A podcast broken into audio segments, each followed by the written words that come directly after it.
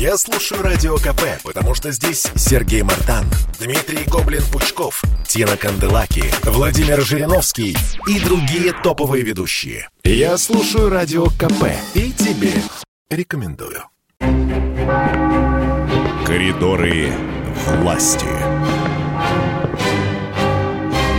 С началом рабочей недели, Александр Петрович, вас. Здравствуйте. Но спасибо огромное. Вообще-то я вчера начал. Но. Если ты не в курсе.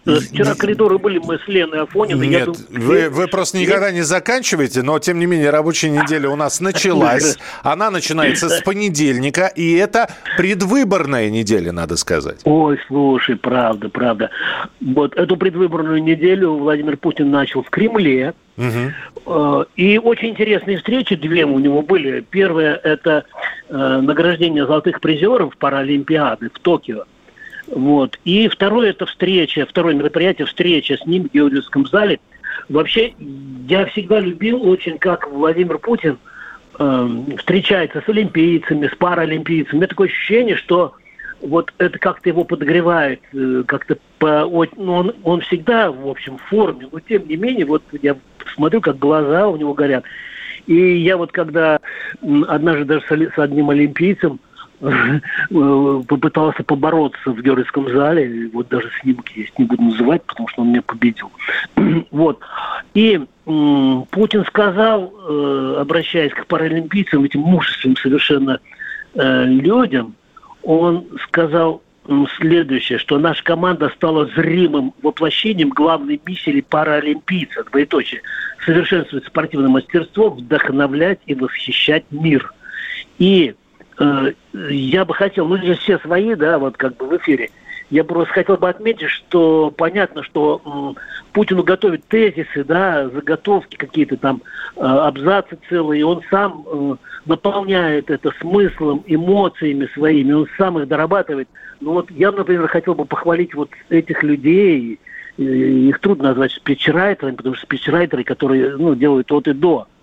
Э, А это просто, ну, он, видимо, дает какие-то установки, какая должна быть речь его, они работают, потом ее, потом он ее дорабатывает. Это я к тому, что от меня все, все время просят, ну, чтобы какие-то эксклюзивные вещи э, рассказывал.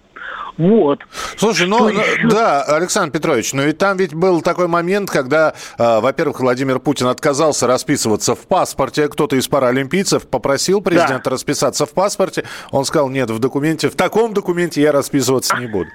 Да, да, это, кстати, не первый, не первый случай.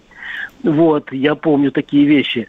А потом там э, такое, ну, несколько странное, что ли, да, заявление прозвучало сегодня в Кремле, что президент сказал, что он не исключил вероятность ухода на карантин из-за коронавируса. Да, потому что в его Вот. окружении, в общем, очень много заболевших.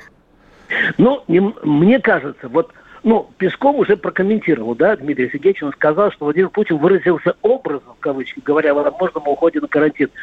А вот я бы, знаешь, э, вот пошел бы дальше.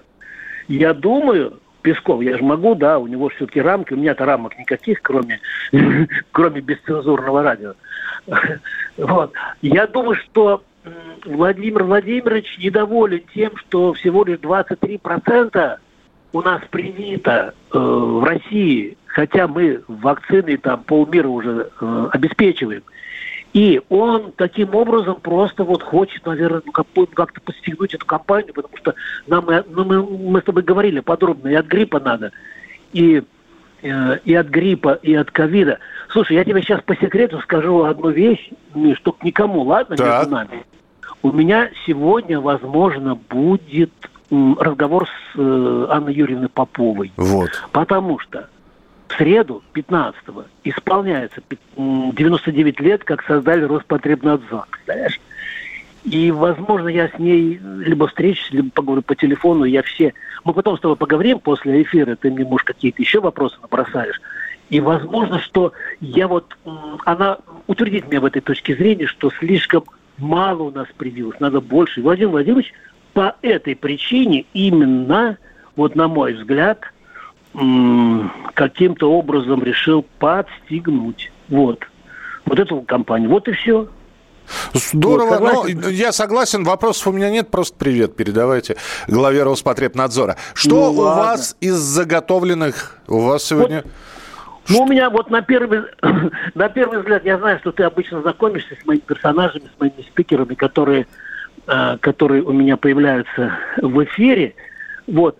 На первый взгляд, это как-то так, ну, может быть, э, легкий жанр, что называется, да? Но на самом деле вопросы обсуждали очень-очень серьезные. А, сейчас вы услышите Александра Маслякова, и, пожалуйста, не удивляйтесь, мы с ним говорили о том, э, что его бывший подопечный, а именно игрок э, в КВН Зеленский, он, в общем-то, ну, распоясался, это, не можно такое слово, что он не исключил вероятность большой там, войны с Россией. Наши поспешили э, перевести стрелки на КВН, сказать, что э, у него это КВНовские шутки. Я обиделся, потому что это моя любимая передача. Вот, потому что у нас шутки умные, они такие дурацкие, как у господина Зеленского. Короче, я позвонил Александру Васильевичу, Васильевичу с которым мы давно, в общем-то, хорошо знакомы. Угу. Итак, Александр Масляков в коридорах власти с Александром Гамовым по очень серьезному поводу. Слушаем. Я дважды уже или трижды даже обращался к вам с комментарием по поводу Зеленского, но сейчас просто не могу терпеть, потому что вот он заявил о том, что не исключил вероятность полномасштабной войны с Россией, а наши политики, комментируя это, вспоминают КВН, что это типа шутки КВНовские. Ну, вот я, моя любимая передача, одна из любимых, я считаю, что у нас-то умные шутки, а это дурацкая. Вот как бы вы, вы мои переживания прокомментировали прежде всего, а потом уже заявление вашего бывшего игрока? Ой, вы знаете, я уже и забыл, что он игрок в КВН, потому что он игрок какой-то э, очень управляемый. Как это называется, кукла? Э, марионетки? Ну, типа, да, он уже типа марионетки, понимаете? Поэтому я его не воспринимаю как КВНщика. Такая аналогия мне в голову не приходила, хотя попытки пошутить э, не очень удачные бывают у КВНщиков.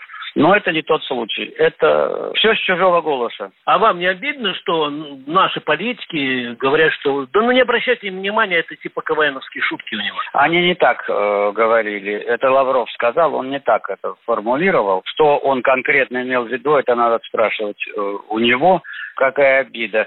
Это речь только о том, как я понимаю Лаврова, что вместо того, чтобы делом заниматься, э, пытается что-то такое пошутить, отшутиться, только так. Если бы это были отклики э, от КВН, то такой дуревы он не нес. Ну так, услышали Александра Васильевича. Александра Маслякова. Без, а... без шуток обошелся, так? Да. Мы с тобой, конечно же, не забыли, что сегодня 70 лет нашему любимому Александру Яковлевичу Розенбауму. И я взял э, то, что не прошло в эфир в прошлый раз. И оно оказалось очень кстати. Итак, Александр Розенбаум, свой день рождения в 70-летие в коридорах власти с Александром Гамовым и Михаилом Антоновым. Слушаем Александра Яковлевича. Для меня 13 сентября праздник, потому что в этот день родился мой младший брат Сергей Гамов, заслуженный артист России. Он актер театра на Литейном. Поздравьте его с днем рождения. Ладно. Я бы хотел узнать, вы как будете юбилей отмечать? Или Кон... день рождения? Концертом. Концерт в Питере? Да. Или в Ленинграде? В Ленинграде, в Санкт-Петербурге. Кому Санкт-Петербург, кому Ленинград? Кому Я... А еще, ну, это, это будет, ну, в смысле, это для нас, для зрителей. Ну, родные и близкие соберутся, все, никаких там больших. Угу. Ясно. Понятно. Ну, а заранее не поздравлять, я надеюсь, что я 13-го... Спасибо, мой дорогой. Спасибо. Вот. На ковре из желтых листьев в платьице простом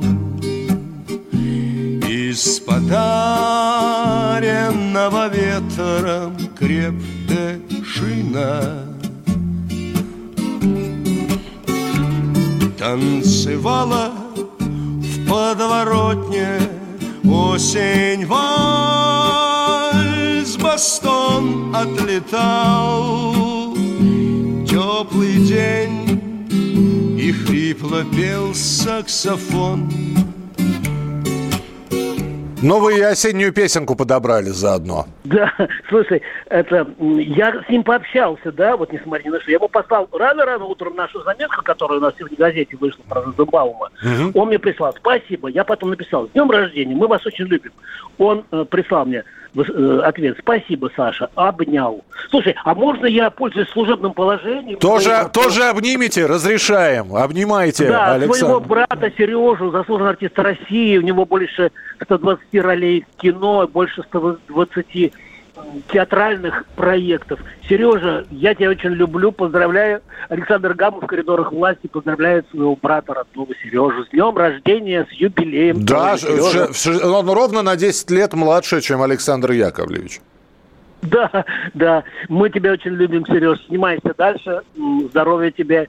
Вот Миша тебе тоже желают. Миш, ну скажи что-нибудь тоже. Э, я сегодня специально возьму и э, пересмотрю что-нибудь с Сергеем Гамовым э, в, в одной из ролей. Ну, я даже не знаю, какой... Спасибо, Миша, как... я очень тронут. Вообще, по-моему, классно сегодня. Я, я Зою, наверное, посмотрю. Вот, а, один... Хорошо. Да. Спасибо большое. Александр Гамов был у нас в прямом эфире, наш политический обозреватель в своей авторской рубрике «В коридорах власти». Завтра он также обязательно появится в эфире. Оставайтесь Оставайтесь с нами, продолжим через несколько минут. И заходите на сайт radiokp.ru. Коридоры власти.